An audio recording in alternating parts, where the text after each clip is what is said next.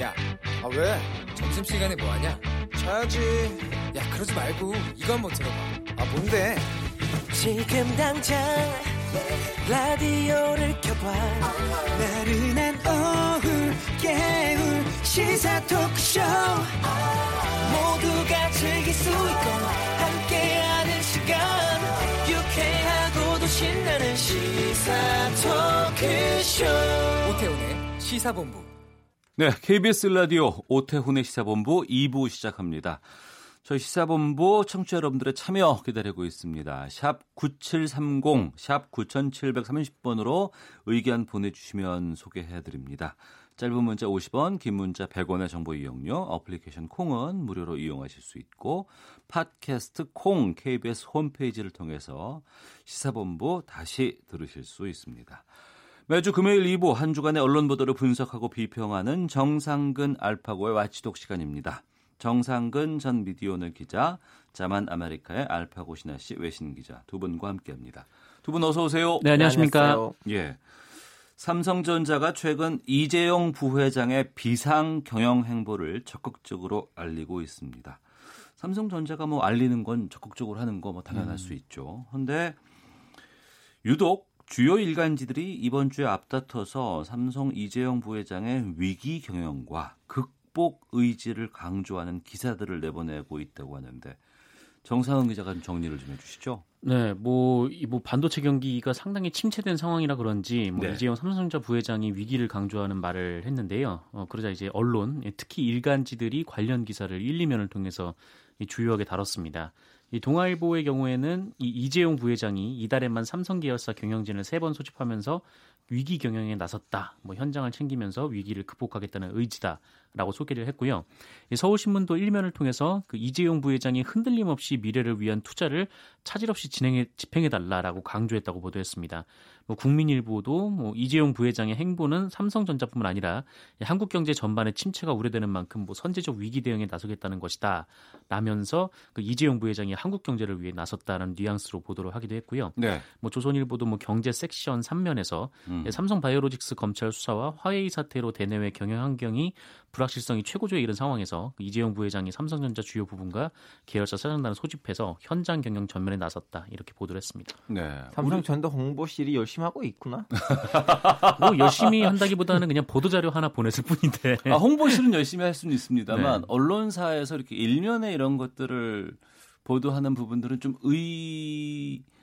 의외가 아닐까 싶기도 하거든요. 네, 근데 어 뭐랄까 저는 뭐 그렇진 않다고 보는 게 예. 이 오히려 총수 동정 기사는 우리나라 언론에서 꽤 자주 나오는 아? 편이기는 합니다. 어. 근데 뭐 사실 이 삼성만 해도 뭐 소속 직원들이 엄청나게 많고 관계자들까지 포함하면은 음. 우리 경제에서 또 차지하는 비중이 꽤 높으니까 네. 뭐 동정 보도는 할 수 있다라고는 생각은 되는데 되는데. 어 그런데 문제는 이 총수가 모종의 위기에 부딪혔을 때 이 위기 상황을 강조하는 이런 기사들이 많다는 거예요. 그러니까 음. 이 총수의 개인적인 위기가 있는데 역으로 한국 경제의 위기 상황을 또 부추기는 좀 그런 보도가 있다라는 거죠. 네. 뭐 이번 이재용 부회장의 발언도 뭐 현재 삼성 바이오로직스 회계 사기 사건과 관련해서 지금 소환이 초입기에 돌입한 그런 상황 아닙니까? 음. 그러니까 대법원 판결도 또 앞두고 있는 상황인데 그렇죠.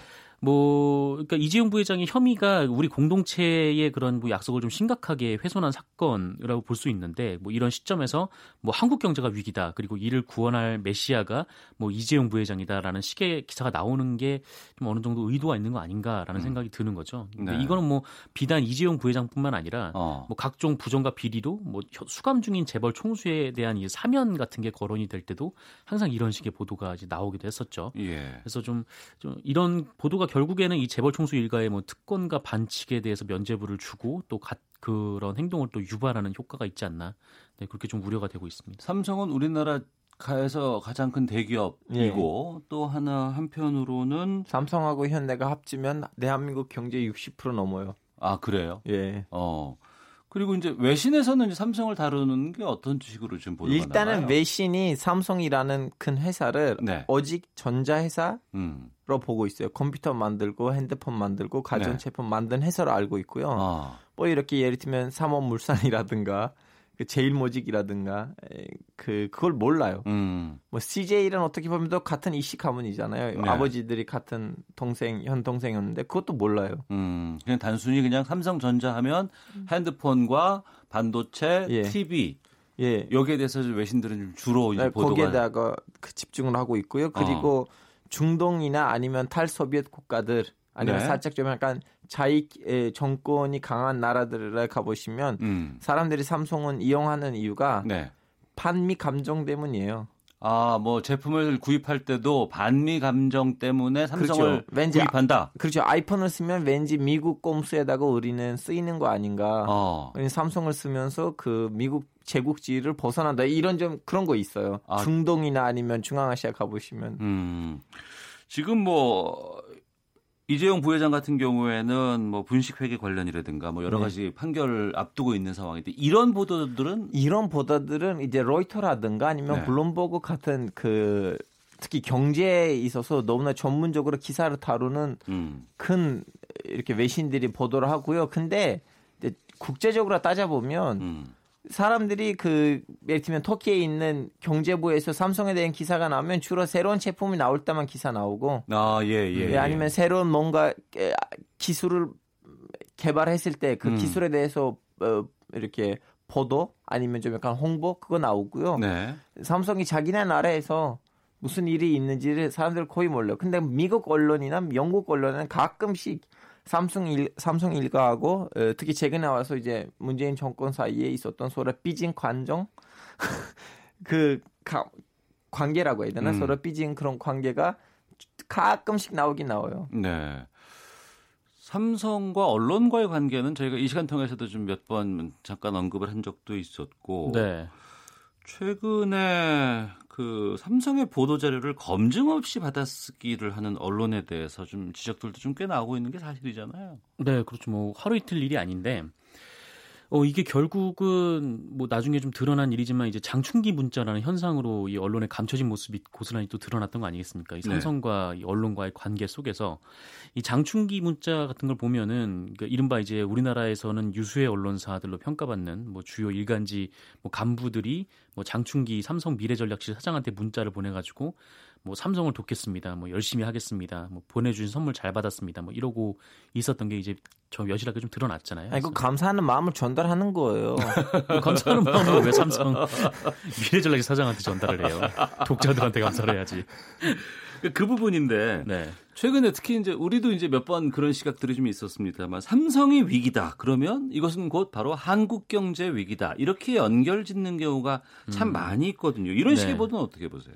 뭐 저는 뭐 말이 안 된다라고 생각을 하는 게 뭐 물론 뭐 가만히 있는 재벌 총수들을 뭐 잡아 가둔다거나 뭐 재산을 몰수한다거나 뭐 이럴 수는 없는 일이지만 그러니까 횡령, 뭐 배임, 뭐 갑질, 뭐 심지어 이제 폭행, 뭐 이렇게 온갖 좀 반사회적 범죄를 뭐 저질렀으면 그에 합당한 벌을 받아야 되는 건 당연한 얘기잖아요. 네. 근데 이제 매일경제가 17일 날 이런 사설을 낸 적이 있는데 음. 어, 기업들은 툭하면 압수수색을 받고 적폐로 몰린다. 뭐 이래서는 뭐 기업이 주도하는 혁신 선장을 기대하기 어렵다라고 했는데 이게 그 매일경제가 얘기하는 이 부분이 삼성 바이오로직스 아- 그 압수수색 관련된 얘기인 것 같은데 네. 아니 삼성 바이오로직스가 회계 사기 사건과 관련해서 공장 바닥을 뚫고 거기에 증거를 인멸을 했는데 그거를 압수수색하지 않으면은 뭐 어떻게 해야 된다는 건지 음. 뭐 이게 뭐 지금 혁신 성장하고 무슨 차이가 있는 거, 뭐 어떤 연관성이 있는 건지도 좀 뭐 잘 모르죠. 그러니까 이게 사실 좀 말이 안 되는 얘기가 있는 것 같아요. 그러니까 음. 뭐 어떤 뭐 노동자들 노동자들의 집회 같은 게 있으면은 뭐 누구보다 법 질서를 운운하던 언론들인데 음. 그런 언론들이 이 삼성에 대해서는 이렇게 얘기를 하고 있으니까 좀 한심하다 못해서 좀 소름 끼치는 일이 아닌가 좀 네. 그렇게 생각이 듭니다. 우리 경제가 이제 대기업 위주의 경제 정책으로 좀 꾸- 꾸려져 있는 부분들도 일부는 있는데 특히 보면 이제 그런 거 표현할 때 뭐 오너 일가, 뭐 기업 총수 네. 뭐 이런 식으로 얘기를 하거든요. 외신에서도 재벌이라는 말 쓴다면서요. 이제 그거는 한국에서 자기, 자주 쓰이니까 어. 외국에서는 그 단어를 이해할 수가 없잖아요. 물론 예, 예. 자기네 나름대로 또 몇 개 단어 conglomerate라고 하긴 하는데 음. 발음은 좀 나쁘긴 하지만 다음엔 네이버 사전에서 찾아보세요.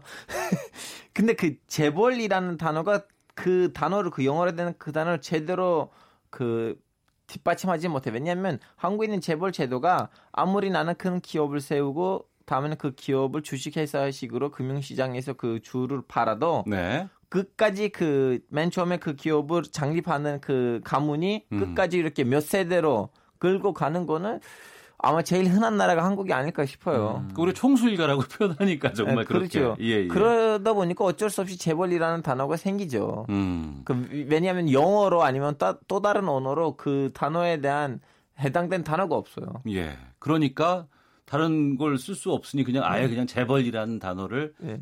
갖다가 그렇죠. 쓸뭐 한국 사람들 컴퓨터라고 하잖아요. 예, 예. 뭐 정보 세시, 세, 계산기 뭐 그런 것 이상한 단어를 안 만들잖아요. 음, 그런 것처럼 우리 언론과 유독 재벌과의 관계 이게 좀 문제가 된다고 보는 건 왜 그럴다고 보세요?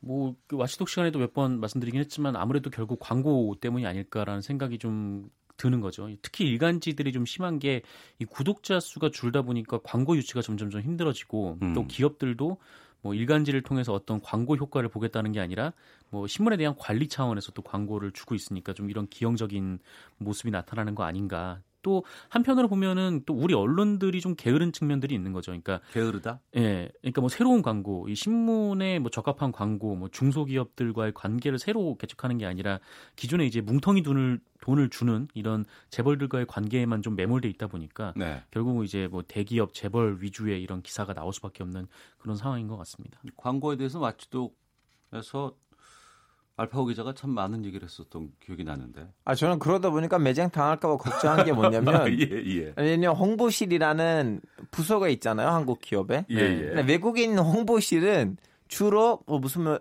이렇게 광고학과 아니면 영상학과 출신 사람들이고 음. 어떻게 영상을 만들어야지 우리 회사를 잘 홍보할 수 있을까? 네, 네. 어떤 팜플렛을 어떤 간판을 만들어야지 우리 회사가 홍보될 건가라는 그런 것에다가 집중을 하고 있는데 음. 한국 홍보실 사람들은 주로 전직 기자들이고 네. 음, 그 기자들이 자기 후배들이나 친구들한테 음. 돈을 주면서 로비 활동을 하고 음. 거기에다가 이제 언론 어떻게 보면 언론을 매수하는 그러한 부서예요. 그거는 깨지지 않는 한 우리는 이 주제를 뭐한 달에 한 번씩 다룰 수밖에 음. 없는 그 홍보실이 언론과의 관계가 더욱더 앞설 수밖에 없는 지금 구조네요. 예 예. 어. 그리고 홍보실장도 보세요 다 전직 기자이잖아요. 음, 아, 그러네요. 그렇죠. 어. 이 삼성 같은 경우에도 뭐 MBC라든지 아니면 조선일보라든지 이 한겨레에서라든지 음. 그러니까 주요 이제 매체에서 많이 가 있죠. 음. 다 전에 선배 거기 갔는데 홍보실장 됐는데 후배들 좀 챙겨야 될 거 아니에요. 음, 하면서 호- 언론인 먼저 가서 우리를 매수해 주세요. 네 그런 일도 뭐 비일비재하게 있고요. 알겠습니다. 자, 정상근 전 미디어널 기자 그리고 자만 아메리카의 알파고 신하 씨 외신 기자와 함께 한 주간의 미디어 비평 와치독 하고 있는데요. 요즘 인터넷 포털 사이트를 통해서 뉴스를 보는 분들이 상당히 많습니다. 아마 네. 가장 많이 여기서 뉴스를 보지 않을까 싶은 생각이 드는데 최근에 뭐 대표적인 포털 사이트죠. 네이버가 지역 언론을 차별하고 있다는 지적이 나오고 있습니다. 포털 통해서 뉴스를 접하는 부분에 대한 뭐 수요 뭐 의식 조사, 수요 조사 이런 것들이 좀 있었다면서요? 근데 이게 뭐 매년 발표되는 건데 이 한국 언론진흥재단에서 그 언론 수용자 의식 조사라는 조사를 합니다. 그리고 얼마 전에 발표를 했는데 네. 이거를 보면은 지난 일주일간 포털 사이트를 통해서 뉴스를 이용했다라는 응답자가 어, 76%였어요. 그러니까 예. 열에 한 7, 8분 정도는 이 포털을 통해서 뉴스를 그렇죠. 본다라는 건데 어, 그나마 제가 알기로는 그나마 이게 좀 떨어진 겁니다. 왜냐면은 SNS가 좀 등장을 하면서 음. 이 포털에 대한 의존도가 좀 떨어진 거지 예전에는 더 높았던 걸로 기억을 좀 하고 있어요. 네.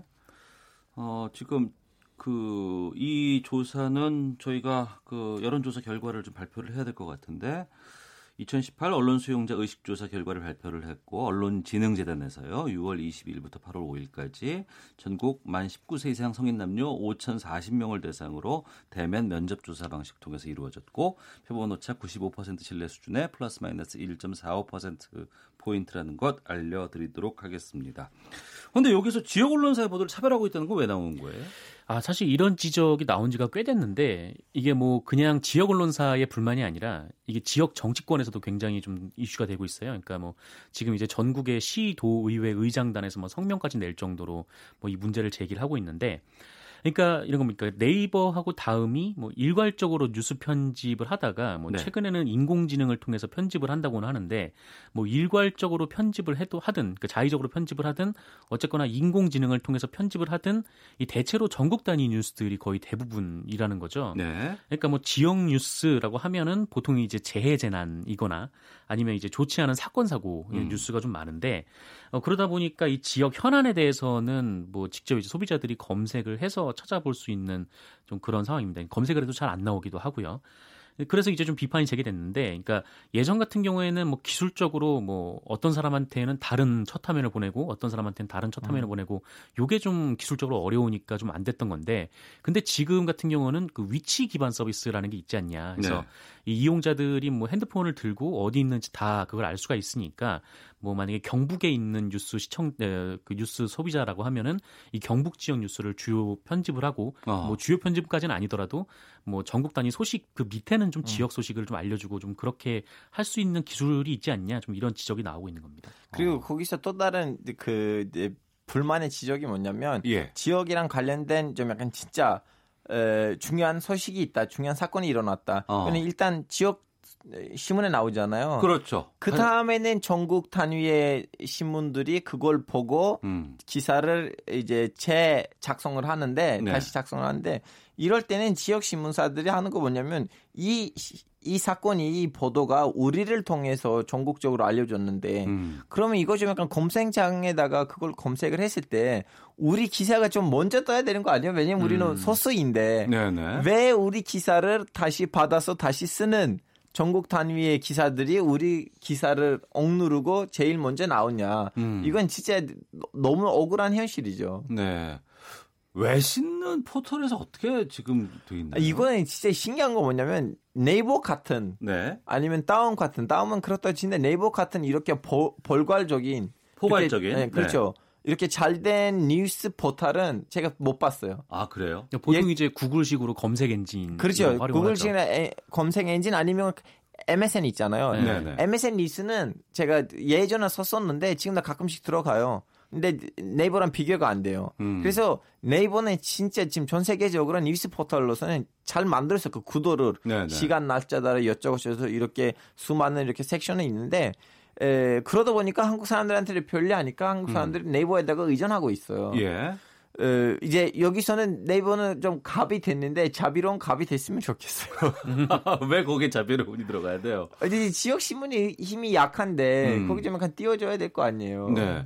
그러니까 지금 우리가 주로 뉴스 소비를 포털 위주로 이제 시작을 하게 되고, 네네. 그러니까 구글은 이제 검색을 통해서 그 어, 해당 언론사의 홈페이지로 저, 이제 연결이 되어 있는데 그렇죠, 그렇죠. 우리는 바로 다음이라든가 네이버라든가 이런 곳에서 뉴스를 소비하고 바로 그곳에서 포털에서 댓글 달고 평가를 이제 보게 되고 이렇게 해야 되는 시스템 아니에요. 그렇죠. 어. 뭐 사실 이제 네이버가 뭐 여러 이런저런 좀 비판을 많이 받았습니다. 그러니까 네이버 자체적으로 뉴스 편집을 할 때마다 이게 뭐 건건이 불공정 시비가 음. 뭐 이쪽이든 저쪽에서는 계속 이제 불어왔던 거고 그래서 네이버가 이게 뉴스 편집권을 아예 언론사에 줘버린 거죠. 그게 네. 이제 초기에 이제 뉴스탠드 방식이었는데 음. 그러니까 언론사가 자체적으로 편집을 하지만 여기에서 또 문제가 발생한 것이 그 몇몇 편집할 수 있는 언론사들에게 너무 막대한 권한이 주어져 버린 거예요. 그러니까, 네.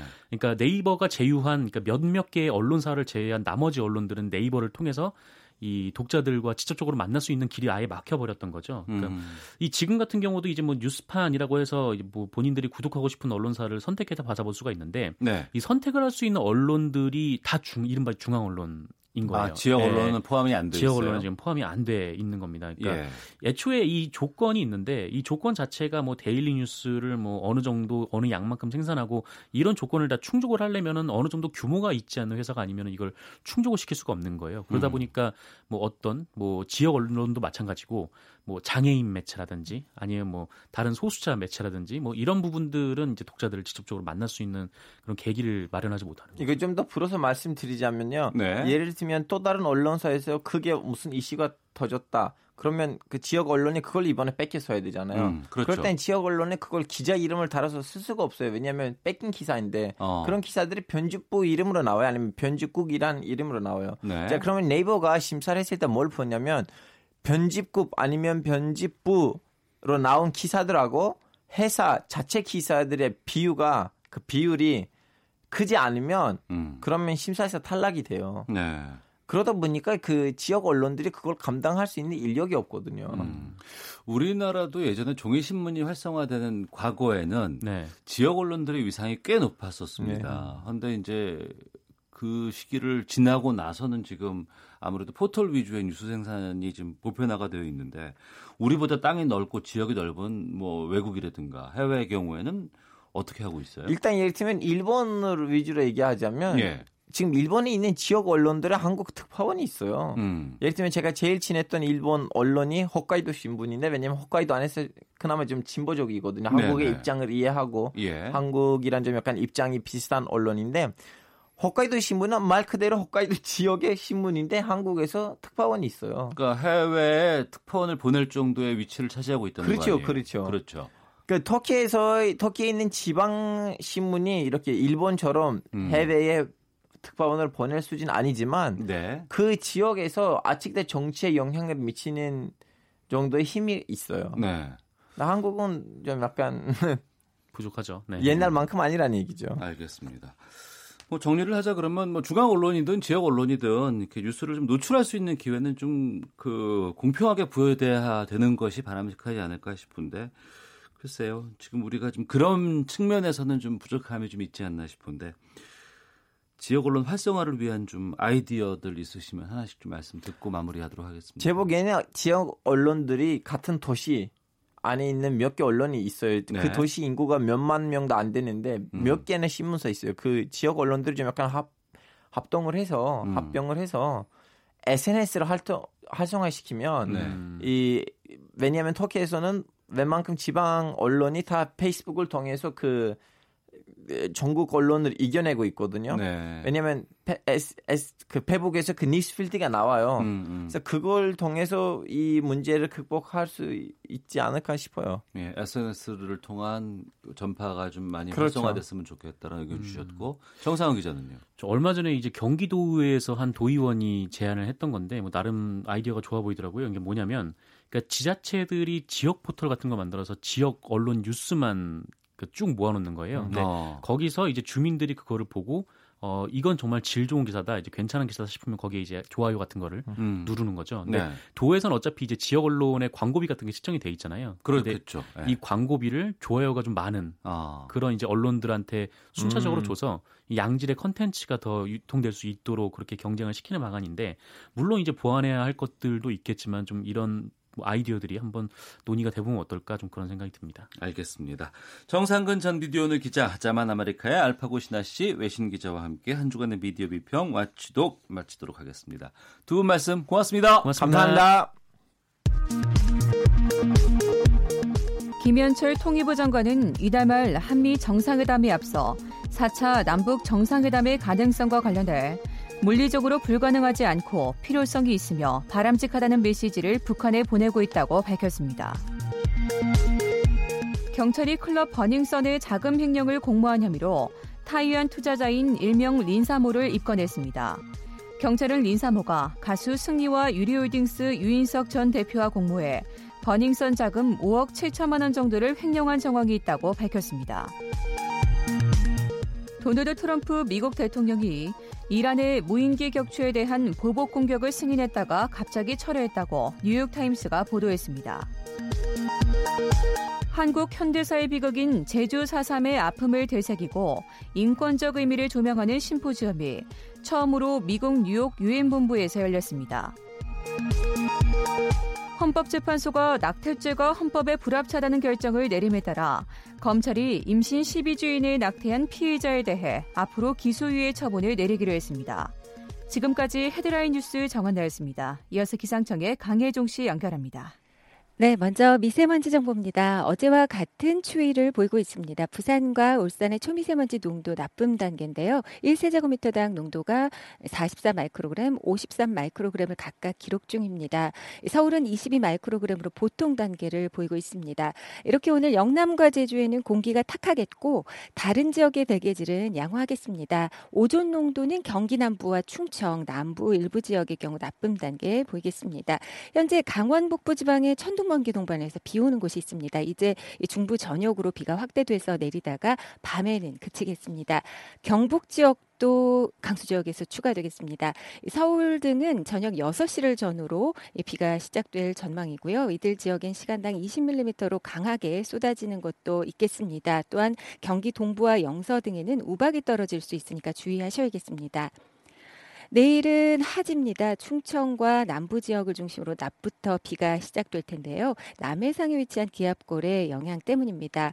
오늘 비의 양은 대략 5에서 20mm고 영서 지역만 최고 50mm로 많은 편입니다. 내일은 호남 지방에 비의 양이 많습니다. 10에서 50mm, 또 충청 남부와 경남 서부 지역 5에서 20mm 가량 내리겠습니다.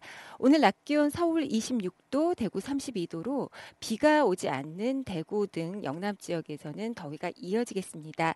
내일은 서울의 아침 기온 18도, 낮 기온 29도로 다시 더워지겠습니다. 지금 서울의 기온은 24.5도입니다. 지금까지 날씨였고요. 다음은 이 시각 교통 상황 알아보겠습니다. KBS 교통정보센터의 김은아 씨입니다. 네, 이 시각 교통정보입니다. 서울 도심에서는 집회 후 행진을 하는 곳이 있는데요. 여의도 국민은행 앞에서 시작돼 국회 앞 삼거리를 지나 국회대로 서강대교 방면으로 한 개 차로 막고 이동하고 있습니다. 앞으로는 산업은행과 문화마당, 한국노총까지 이동할 테니까요. 도로 이용에 참고를 하셔야겠습니다. 영동고속도로 강릉 방향 양지 부근 1, 2차로에서는 화물차가 옆으로 넘어지는 사고가 났습니다. 화물차를 들어올리는 작업을 하면서 양지나들목 일대로 밀리고 있습니다. 반대 인천 쪽은 월곡 분기점 일대로 1km 구간에서 짧게 막힙니다. 경부고속도로 서울 쪽 삼양터널에서 옥천 사이 2차로와 3차로 또 갓길에서는 작업을 하고 있는데요. 이 여파로 옥천 나들목 부근 2km 구간에서 정체되고 있습니다. 더 가서 수도권 들어서는 기흥에서 수원 사이와 양재에서 반포까지 막힙니다. 부산 방향 한남에서 서초, 죽전에서 수원까지 밀리고요. 이후로 충청권 청주 부근 진출로 1차로에서는 부근 1km 구간에서 속도 못 냅니다. 중앙고속도로 지선 양산 방향 물금 부근 2km 정체는 는 작업 때문입니다. KBS 교통정보센터였습니다.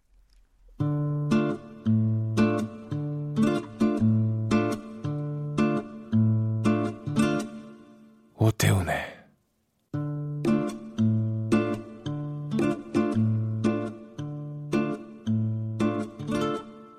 시사본부 네, 1시 32분 지나고 있습니다. 시사본부 금요 초대석 시간입니다. 스릴러의 여왕이 판타지 소설을 들고 왔습니다. 7년의 밤, 종의 기원 등으로 널리 알려진 정유정 작가가 신작 진이진이 이 발음은 똑같은데 이게 표기는 다른 겁니다. 이게 진이 진이 이, 이런 신작을 발표를 했는데요. 정희정 작가와 함께 말씀 나누겠습니다. 어서 오십시오. 안녕하세요. 예. 네. 원래 광주에서 거주하고 계시는데 책이 나와서 서울로 올라오신 거예요? 네네. 어, 예, 요즘 근황 좀 알려주세요. 예, 책이 올 27일 날 네. 출간됐고요. 예. 그때부터 이제 그 뭐 인터뷰도 하고 어. 강연도 하고 뭐 북콘서트 같은 행사도 하고 이렇게 프로모션이라고 하거든요. 예, 예. 한석 달 이 정도 보통 해요. 어. 네, 그 일정 소화하고 있습니다. 서울에 머물면서. 독자들 만나면 많이들 반가워하신다면서요? 예, 엄청 반가워하세요. 어. 책이 나온 지 얼마 안 됐는데 베스트셀러에 지금 올라 있습니다. 네. 소감이 어떠세요? 감사하죠. 기다려 주시는 어, 작가 아니 독자분들이 계세요. 예. 그래서 책 예판 예, 예약 판매 시작하자마자 막 음. 이렇게 사가지고 네. 예, 기다렸다가 받고 좋아하시고 그런 모습 보면 되게 좀 울컥하죠. 음. 예, 기다려주는 독자가 있다는 거는 작가에게 엄청난 행운이거든요. 네. 베스트셀러에 대해서 예전에는 참 많이 관심을 갖고 있었고 뉴스라든가 네. 이런 프로그램 통해서 소비가 된 적이 많았었는데 최근에는 이 출판이라든가 이런 쪽에 대한 관심들이 좀 준다라는 생각이 들거든요. 네, 맞아요. 그럼에도 불구하고 정유정 작가에게는 많은 관심들이 쏠리고 있어요. 네. 감사한 거죠.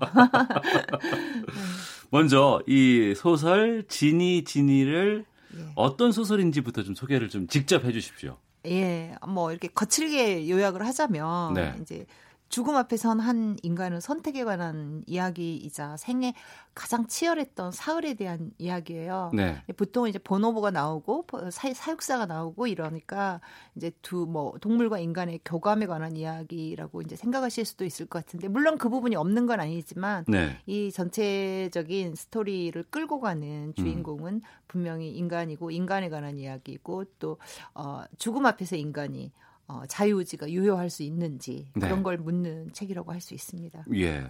제목처럼 진이가 있고 진이가 있어요. 네. 진이는 누구고 진이는 누굽니까? 예, 진이는 어, 인간 침팬지 사육사예요. 주인공이죠. 사육사. 네, 예, 예. 침팬지 사육사이고 어 지니는 네. 보노보예요. 보노보가 뭐예요? 보노보가 영장류 중에 그러니까 어, 인간하고 침팬지 3종 세트라는 3종 세트로 불리는 예, 그 종이 있어요. 네네. 침팬지와 어. 인간과 어. 예. 어, 보노보를 합해 침팬지 3종 세트라고 보통 해요. 아, 인간도 그 3종 세트 안에 들어가요? 아, 그럼요. 인간이 어. 영장류이고 예, 예. 대형 예. 유인원과에 속합니다. 예. 예. 그래서 보노보와 침팬지는 약 200만 년에 300만 년 전에 분화했을 것이다. 가장 최근에 분화한 어. 그런 종으로 알려져 있고 예. 어, 또 발견된 지가 불과 100년 1년도 되지 않는 종이에요. 어. 굉장히 인간의 어떤 여성적인 개성 네. 이것과 비슷하다 종의 개성이 어. 어, 그렇게 알려져 있죠. 침팬지는 뭐 타잔 옆에 있는 거 많이 보기도 했고 한데 보노보르는 참 생소하거든요. 네. 왜 이렇게 생소할까요?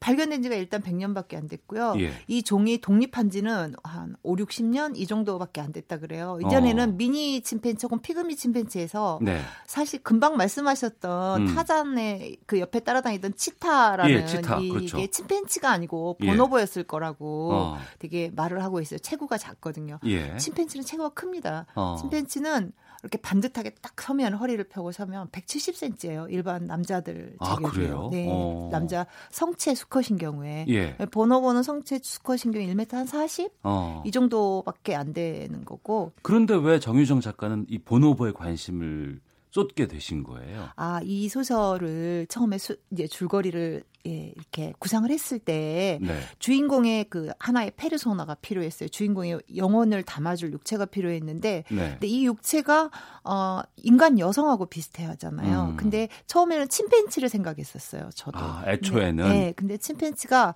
인간의 남성과 비슷해요. 음. 상당히 그 정치적이고 네. 서열 중심 사회이고 음. 어 그리고 약간 공격적이에요. 네. 예, 그런데 이제 그러면 여자 주인공 안 맞잖아요. 어. 예, 근데 보노보는 반대로 연대 사회이고 모계 중심 사회이고 예. 어, 침팬치가 정치적 지능이나 사회적 지능이 높은 종이라면 어. 이 보노보는 공감, 감성 그 지수가 굉장히 높아서 인간의 예. 거의 뭐 버금간다고 해요. 음. 그 정도로 그 상대의 감정을 파악하는데 능한 그런 네. 종이라고 하더라고요. 어. 그래서 이제 저도 잘 모르는 보노보를 네. 이제 데려다가 공부를 한 거죠. 어. 그래서 공부를 한 끝에 소설을 쓰게 된 거죠. 예.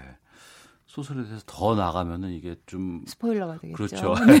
그럴 것 같아서 좀 전반적인 이야기로 좀 다시 돌아와 보겠습니다. 네. 앞서서 제가 스릴러의 여왕이라고 소개를 해드렸어요. 네. 그런데 이번에 선보인 이 소설은 장르를 뭐 네. SF, 판타지 이렇게 나누더라고요. 네네. 왜 이 장르를 선택하신 겁니까?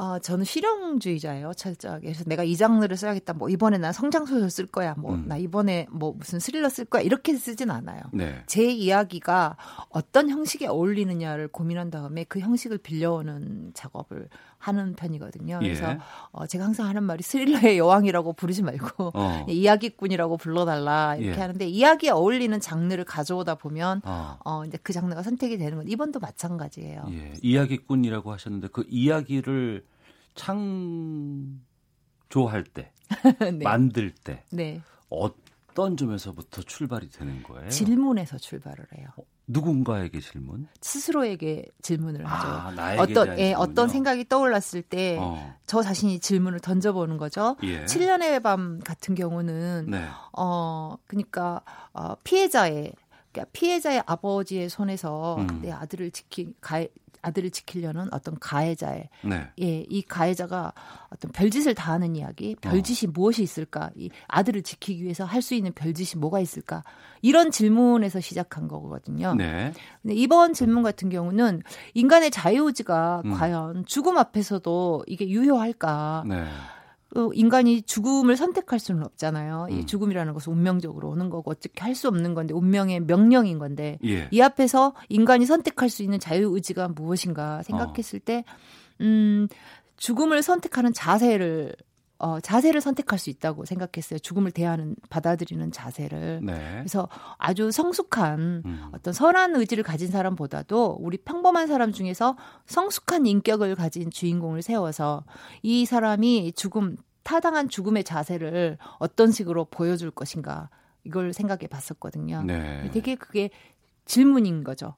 그 많은 분들이 그 부분을 말씀을 하시는데 과거의 종의기원이라든가 네. 어, 7년의 밤이라든가 이런 쪽은 좀 인간에 대한 좀 악의 분위기, 네. 좀 네가티브한 분위기들, 좀 네네. 싸늘한 분위기들을 끄집어냈다 그러면 이번은 되게 좀 착하고 선하고 네. 부드럽고 이런 부분들이 좀 드러난다고 하거든요. 네. 왜 이렇게 갑자기 변했을까라는 얘기들을 참 많이들 전하시는 것 같아요. 예, 그게 참 제가 그 2007년도에 등단을 했는데요. 네. 2007년도에 내 인생의 스프링 캠프라는 어, 성장 소설로 등단했어요. 네. 그리고 그 다음에 어, 세계 문학상을 탄 게 내 심장을 쏴라라는 성장 소설이에요. 또 음. 그러니까 이 계열의 소설이에요. 이게 네. 초창기에 내가 보여 제가 독자들에게 보여드렸던 성장 소설 계열인 거예요. 이 음. 진이, 지니가 예. 그리고 이제 7년의 밤, 뭐 28, 종의 기원 이거는 이제 인간의 본성 중에서 어 아주 어두운 부분, 음. 우리들이 돌아보고 싶어 하지 않는 부분, 외면하고 네. 싶은 불편한 이야기를 다룬 게 이제 또 7년의 밤 쪽의 이야기이고 음. 그래서 어 제가 가지고 있는 어떤 테마가 아, 인간의 악이다 이게 아니고 네. 인간을 총체적으로 규명하는 어떤 작업을 해보고 싶거든요. 음. 그래서 어, 초기작하고 맞닿아 있다라고 생각하시면 될 것 같아요. 네. 느닷없는 변화는 아니고요. 어. 어, 가장 가까운 단어를 찾자면 뭐 리턴이라고 봐야겠죠. 예. 네. 저희 시사본부에서 정유정 작가에게 집중하는 부분은 바로 이 부분입니다. 최근에 어떤 신문에 컬럼을 쓰셨는데 네네. 제목이 당신의 공감 능력은 안녕하신가요? 였습니다. 네, 맞아요. 어, 뭐 지금 뭐 악에 대한 부분들도 잠깐 말씀을 드렸습니다만 최근에 우리 사회가 어, 시기하고 갈등하고 차별짓 있고 혐오 단계까지 지금 넘어가는 부분들이 참 많이 있고 네. 좌우, 남녀, 네. 네. 계급, 세대 등으로 나눠서 서로를 미워하고 혐오하는 정서가 좀 만연해 있는데 네. 이런 것들에 대해서 공감이라는 부분들을 좀 말씀을 하셨던 기억이 납니다. 여기에 대해서 좀 하시는 말씀이 좀 있으실 것 같아요. 예, 저는 공감이 인간을 가장 인간답게 할 수 있는 그 출발점이라고 생각을 해요. 네. 우리 전두 옆 이마 앞쪽에 있는 이쪽 대뇌 피질에는 거울 뉴런이라는 게 있거든요. 거울 뉴런. 네, 네. 거울 뉴런이 어 이렇게 비춰보는 말 그대로 거울처럼 비춰보는 상대의 마음을 짚어볼 수 있는 음. 어 그런 역할을 하는 거예요. 이게 그 눈은 그런 능력이 우리에게 있대요. 우리가 가장 높아요. 그게 모든 포유류에게 다 있어요. 그래요? 포유류는 예. 포유류에 포유류에는 다 그게 그 파충류와 포유류 같이 결정적으로 다른 게 그런 거예요. 어. 파충류에 어. 없는 것이 이 포유류 굉장히 많거든요. 네. 포유류 중에서도 그 다음에 영장류가 어. 어. 뭐 비교가 안 될 정도로 높아요. 음. 그러니까 뭐 원숭이나 어, 유인원이나 근데 이 유인원 중에서도 가장 높은 게 인간이에요. 예. 인간이 상대의 어떤 그 마음을 짚어보고 상대의 감정을 짐작해보고 음. 그럼으로 인해서 상대의 고통을 함께하는 게 이제 공감인 거거든요. 네. 최근에 와서 음. 어떤 세대 갈등, 남녀 갈등, 또 뭐 이렇게 어떤 계층 갈등, 자본주의 사회다 보니까 이제 계급 이게 계급에 이렇게 자본에 의한 계급에 의한 그런 갈등들이 어, 심화가 되다 보니까 이제 좀 우려스러운 부분이 있었던 거예요. 우리는 네. 점점 이 공감 능력을 잃어가고 있는 게 아닌가. 음. 상대 입장에서 한 번쯤 생각해 보는 네. 이게 자기한테는 안 일어날 일인 것 같으나 언젠가는 일어날 수도 있는 일이에요. 음. 그랬을 때 내가 상대의 입장을 어 생각해 보는 그런 게 필요한데 서로 상대의 입장을 생각해 보는 그런 게 필요한데 그 능력을 점점 잃어가고 개인주의화 돼 간다면 네. 우리는 곤란에 처했을 때나 이랬을 때 타인의 도움을 어, 어떻게 기대할 수가 없는 거거든요. 음. 인간은 혼자서 살 수 없는 존재잖아요. 예. 예. 그래서 그런 의미에서 그런 소설을 썼던 것 같아요. 어. 그리고 이 소설, 제 소설도 마찬가지고 공감이 곧 공존할 수 있는 가장 큰 미천이고, 음. 어, 인간의 가장 고귀한 자질이라고 저는 생각하고 있거든요. 네. 그래서 공감 능력에 대해서 우리 한번 생각해보자. 어. 어 그런 의미가 굉장히 많아요. 그 의미를 바로 이번 신작에서 담고 있고. 네, 네, 그렇습니다. 그렇군요. 알겠습니다. 신작 지니 지니를 발표한 정유정 작가와 함께 말씀을 나누고 있는데요. 또 작가 오셨으니까 또 이런 질문도 드려야 될 것 같아요. 정유정 작가 하면 묘사의 힘이라는 말이 있습니다. 마치 네. 글을 봤는데 영화를 네. 본 것처럼 네. 세세한 묘사들이 어, 큰 장점이다라는 얘기들 참 많이 하는데 이렇게 묘사에 대해서 공을 들이는 이유가 무엇일지도 궁금합니다. 아, 예. 저는 소설이 두 가지로 나뉜다고 생각해요. 네. 하나는 생각을 하게 하는 소설이 있고 네. 하나는 경험을 하게 하는 소설이 있어요. 우리가 네. 보통 생각을 하게 하는 소설은 어떤 철학적이고 음. 굉장히 교훈적이고 이런 소설들이고 그러니까 지적인 소설들이고 네. 경험을 하게 하는 소설은 자기에게 어떤 인생의 모범 내지는 전형을 제시하는 소설이거든요. 어. 그 안에 들어가서 아주 작가가 제시하는 낯선 세계 안으로 들어가서 네. 주인공을 만나면 어, 그 주인공에게서 나와 비슷한 면을 발견하게 돼요. 그게 음. 바로 우리가 공감, 이입, 뭐 감정이입 이렇게 말을 하거든요. 네. 이렇게 주인공의 이입해서 줄거리의 마지막까지 이야기의 마지막까지 달리다 보 달리다 보면 음. 온갖 감정의 경랑을 겪게 돼요. 뭐 네. 슬퍼하기도 하고 주인공 따라서 뭐 분노하기도 하고 이 감정의 경랑을 겪고 무사히 현실로 돌아와서 아 나라면 이런 일이 벌어졌을 때 어떻게 대책을 세우겠구나라는 어떤 삶의 전형 모범을 음. 이제 체득하게 되고 시, 또 시야가 넓어지죠. 네네. 제 소설은 어, 후자에 속해요. 음. 그 경험하게 하는 소설. 예. 그런데 경험하게 하는 소설은 그냥 이렇게 서술을 해서는 경험 독자를 이렇게 빨리 끌어들일 수가 없어요. 음. 그러니까 제가 늘 하는 말이 있는데 저기 시체가 있다 네. 이렇게 말해서는 독자를 끌어들일 수 없어요. 어. 시체를 독자 팔에 그냥 확 안, 겨줘야 돼요. 그래서, 그래서 시체의 무게가 어떤지, 시체의 네. 느낌이 어떤지 음. 이걸 독자가 직접 느낄 수 있게 해야 되거든요. 그러다 보니까 인간의 가장 인간의 여섯 다섯 가지 감관 중에서 네. 가장 뛰어난 그 기관이 시각이에요. 인간은 예. 거의 시각의 동물이거든요. 어. 그러니까 시각적인 묘사를 엄청 공을 들이는 거예요. 예. 그래서 어 대대 도, 독자분들이 보시면 어 영화 같다 이렇게 말씀하시는 게 시각 묘사에다 그래서 공을 많이 들이기 때문에 어. 나타나는 어. 떤 반응이라고 저는 생각해요. 그 부분은 사물을 보거나 평소에도 허투루 보는 게 없을 것 같아요. 네네. 좀 자세히 보는 편이에요. 그래서 가끔 오해도 받아요. 카페 같은 데 가서 어, 재미난 뭐 옷을 입은 사람이 있어요. 뭐 토끼 토끼 모자를 쓰고 뭐 예, 이렇게 예. 저 사람은 무슨 코스프레를 하고 있나 하고 곰곰이 이렇게 보기도 하고 그러거든요. 그럴 어. 경우에 왜 쳐다보나 저 사람 너 나한테 해코지 하려고 쳐다보나 이렇게 어, 네, 청취자 김종무님께서 정유정 작가님 정말 반갑습니다. 저는 작가님의 문장을 참 좋아하는데요. 음유 시인이라고 부르고 싶을 정도입니다. 아이고, 문장 쓰실 때 여러 번 고쳐 쓰시나요?라고 네, 질문 주셨는데 수십 번 고쳤습니다. 어. 문장이 제가 단문이에요. 네네. 단문이 단순히 짧아서는 음. 단문으로서의 효과를 얻을 수 없어요. 그러니까 제가 제일 좋아하는 것은 주어 목적어 서술어 이렇게 딱 있는 문장을 제일 좋아하는데요. 예. 이 문장이 단순한 문장 안에 여러 가지 의미를 담고 있으면 좋고 음. 또이 문장이 이게 문학은 문단이라는 게 있잖아요. 네네. 이런 웹소설이나 이럴 것과 달리 문단 하나를 형성하는데 문단이 너무 짧으면 이야기가 좀 파편화되는 느낌이 있어요. 음. 그러니까 그 긴 문단을 짧은 문장으로 구성을 하려면은 되게 모래알처럼 흩어져서 잘 못 읽게 돼요. 예. 그래서 그럴 때는 뭐 이렇게 문장과 문장 사이의 리듬을 굉장히 중요시해요. 그래서 음. 그 리듬 때문에 어 은는이가도 바꿔보고 문장의 네. 순서 뭐 도치법도 써보고 이런 어. 식으로 수십 번을 고치죠. 예. 네. 근데 나중에 고쳤더니 어 전에 게 더 좋았는데라고 생각하실 때는 없으셨어요? 전에 게 더 좋았던 적은 없어요. 고치면 고칠수록 제 경험은 고치면 고칠수록 나아집니다. 아, 그래요? 네. 명심하겠습니다. 네. 신원주님께서 봉준호 감독의 별명 봉테일이 있기 전에 우리 정태일, 정유정 작가님이 있었죠. 반갑습니다. 네, 라고 반갑습니다. 보내주셨는데 봉 감독 얘기하니까 이 질문도 드려야 될 것 같습니다. 정 작가의 소설 가운데 내 심장을 쏴라, 7년의 밤 두 작품이 영화가 됐었어요. 네. 큰 흥행은 거두지 못한 것으로 네.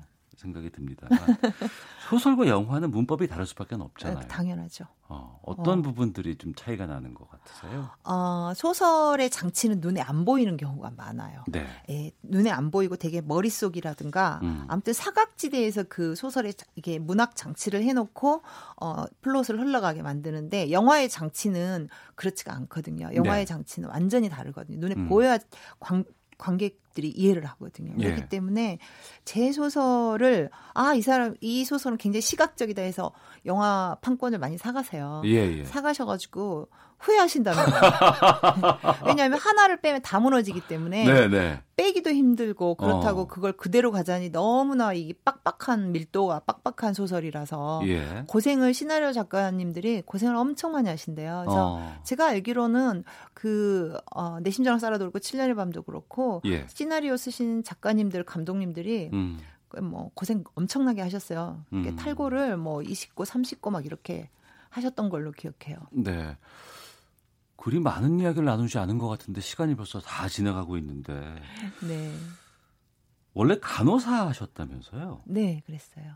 등단하기 위해 응모한 문학상에서 11번이나 떨어져 본 경험도 있으시고. 네. 데뷔작으로 상 받을 때가 41살이었다고 합니다. 상당히 늦게 출발하신 분이 아닌가 싶기도 한데.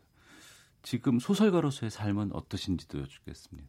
행복하죠. 어. 저가 아까도 이야기꾼이 저의 꿈이자 이야기꾼으로 불리는 걸 좋아한다 그랬는데요. 예. 어쨌든 제가 소설을 쓰면 내주는 출판사가 있고 또 음. 저를 도와, 도와주는 편집자가 있고 이런 상황에서 글을 쓴다는 것은 굉장한 행운이고 어, 행복한 일이에요. 네. 음, 뭐 지금 습작하고 있는 분들에 비하면은요. 음. 그래서 굉장히 행복하고 행운하라고 생각하고 있습니다. 네. 앞으로의 계획 여쭙겠습니다. 열심히 이제 다음 소설 써야죠. 어. 네. 이제 이거 뭐 프로모션 끝나고 이제 네. 들어가면 또 두문불출. 제가 프로모션 끝나면 집에서 안 나오는 스타일이거든요. 어. 기다리고 있죠. 그 예. 두문불출하는 시간이. 항상 장편만 쓰시잖아요. 네. 왜 그래요?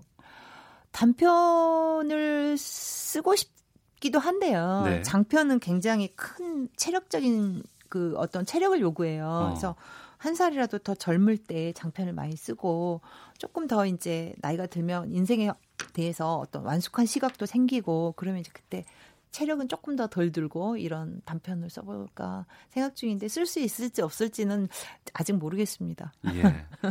자 오늘 시사본부 금요초대석 신작 진이진이로 돌아온 정유정 작가와 함께 말씀 나눴습니다.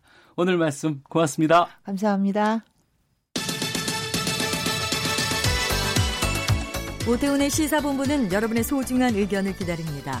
짧은 문자 50원, 긴 문자 100원의 정보 이용료가 되는 샵 9730, 우물정 9730번으로 문자 보내주십시오. KBS 라디오 앱 콩은 무료입니다. KBS 라디오 오태훈의 시사본부. 지금 여러분은 대한민국 라디오 유일의 점심 시사 프로그램을 듣고 계십니다. 한 주간의 스포츠 소식을 정리하는 시간 최동호의 관전 포인트 스포츠 평론가 최동호 씨 연결되어 있습니다. 안녕하십니까? 예, 안녕하세요. 예. 우리 U20 월드컵 벌써 일주일 정도 흘렀습니다. 예. 어, 선수들 돌아왔고 정종용 감독이 선정을 한 U20 월드컵 골든볼 수상자로 황태현 선수를 꼽았다고요? 어, 예, 황태현 선수는 이 20세 이하 대표팀 주장이거든요. 예. 어제 축구 회관에서 이 정정용 감독하고 이 공오균 코치를 포함한 4명의 코칭 스태프가 기자회견을 가졌습니다. 자, 이 자리에서 기자들이 어, 이 코칭 스태프 각자가 어, 생각하는 최우수 선수를 한번 선정해 달라 이렇게 질문을 받았는데 이 정정용 감독이 주저없이 이 황태현 선수를 어, 골든볼 수상자로 선정한 겁니다. 왜냐하면은 이 황태현 선수가 어, 한때는 이 경기에 뛰지 못할 형편이기도 했었거든요. 네. 주장인데 경기를 못 뛰면 어떻게 하나 이렇게 걱정도 많이 했었는데 2년 반 가까이 가까이 2년 반 가까이 함께하면서 황태현 선수가 묵묵하고 꿋꿋하게 주장의 역할을 잘 해줘서 성공할 수 있었다. 이런 이유로 이 정종윤 감독은 황태현 선수를 어, 자신의 골든볼 수상자로 선정했습니다. 네. 월드컵 이후로 이강인 선수 이적 얘기가 지금 나오는 것 같더군요. 어, 예, 그렇습니다. 이 최고의 이 20세 이하 월드컵 스타이기 때문에 이강인 선수의 이제 행보에 관심이 모아지고 있거든요. 근데 문제는 이강인 선수가 지금 이 발렌시아 소속인데 네. 발렌시아 1군에서 이 주전 자리를 확보하지 못하고 있습니다. 어, 그래서 이제 스페인 언론 보도에 따르면은 레반테라는 팀이 출전 시간 보장을 내세우면서 이강인 선수의 임대 영입을 추진하고 있다. 이렇게 보도도 나오고요. 네. 이 밖에 다른 팀들도 이강인 선수에 대해서 관심을 갖고 있다는 보도가 계속해서 나오고 있어요. 음. 어, 어제는 이 발렌시아 구단이 이강인 선수의 진로를 두고서 회의를 했다고 하는데 네. 이강인 선수의 buyout 그러니까 이 다른 팀이 이강인 선수를 데려가기 위해서 발렌시아 구단에 지급해야 하는 이 buyout 금액이 천억 원이 넘어가거든요. 천억 원이 넘어요? 예, 그렇습니다. 천억 원이 넘어갑니다. 때문에 어. 이 너무 이제 고액 선수기 때문에 이강인 선수를 쉽게 데려갈 구단이 많지는 않다라고 보고 임대 형식으로라도 이강인 선수가 좀 1군 경기를 많이 뛸 수 있는 팀으로 음. 좀 어, 옮겼으면 좋겠다 이런 생각이 들기도 합니다. 네. 요즘 체육계가 개혁 몸살 앓고 있다고 합니다. 스포츠 혁신위원회 예. 2차 권고문에 대해서 체육 단체들은 전면 재검토를 요구했네요. 어, 예, 그렇습니다. 지난 4일에 이 문화체육관광부 스포츠혁신위회가 2차 권고문을 발표했고요. 이 이제 핵심 내용이 학교 체육 정상화인데 예. 이 주중에 대회를 열지 말자. 또 이 소년체전을 학교 운동부하고 스포츠 클럽 통합해서 열자. 최저학력 미달자는 대회 참가할 수 없다. 이런 이행 방안을 권고를 했거든요. 자, 그런데 이 국가대표 선수회를 중심으로 한 8개 체육단체가 지난 18일에 기대 의견을 갖고서 2차 권고문 전면 재검토를 요구를 했습니다. 어, 왜 이랬냐? 이 체육인들의 주장은 권고 내용이 너무 이상적이어서 현실에 맞지 않다 이런 내용이거든요. 네. 또 이제 이 스포츠 혁신위원회가 현장의 목소리에 귀를 기울이지 않았다 이렇게 좀 아쉬움을 토로하기도 했고요. 이 8개 체육단체가 오는 30일에 체육인 결의대회를 개최할 예정이기도 한데 이 체육 개혁을 위한 스포츠 혁신위원회의 권고 내용을 두고서 이 당분간은 좀 이 체육계에서 좀 진통을 겪지 않을까 이렇게 좀 예상이 됩니다. 네. 자, 프로야구로 좀 가보겠습니다. 롯데가 어제 9회 말 역전패를 당했습니다. 근데 어제 경기 내용에 실망한 팬들이 상당히 많았어요. 아, 예, 그렇습니다. 롯데가 뭐 어제 경기뿐만이 아니라 어제 같은 경기가 계속해서 나오고 있기 때문이거든요. 어제 이 7대 3으로 앞서다가 9회 말에만 7점을 내주고 이 한화에 7대 10으로 역전패를 당했습니다. 뭐 역전패 당할 수도 있죠. 그, 그런데 문제는 이 폭투에다가 실책에다가 볼넷에다가 스트라이크 아웃 낫아웃까지 겹치면서 이 프로답지 못한 플레이가 자꾸 나온다는 겁니다. 어, 지난 12일에도 이 프로야구 최초로 스트라이크 아웃 낫아웃 폭투로 패했거든요. 네. 그러니까 이 얘기는 이사 후에 이 세 번째 스트라이크로 타자가 삼진을 당했는데 이 포수가 공을 제대로 받지 못해서 아웃이 아닌 걸로 인정이 돼가지고 타자 주자가 일루로, 일루로 달려가는 상황이거든요. 예. 이런 실수가 계속 나오는 겁니다. 실책이야 물론 나올 수도 있는 건데 너무 자주 이 폭투에다가 실책에다가 볼넷이 많이 나오다 보니까 음. 이 팬들로부터 프로답지 않다 이런 질책이 지금 많이 나오고 있습니다. 그야말로 프로야구에서 이런 일들이 벌어지고 있다는 것들 경기장을 예. 떠나는 팬들이 늘고 있는 우, 이유가 아닐까 생각이 듭니다. 알겠습니다. 오늘 말씀 고맙습니다. 예, 고맙습니다. 예, 관전 포인트 최동호 스포츠 평론가와 함께했습니다. 자, 오태훈의 시사본부 여기서 인사를 드리겠습니다. 저는 다음 주 월요일에 다시 찾아뵙겠습니다. 안녕히 계십시오.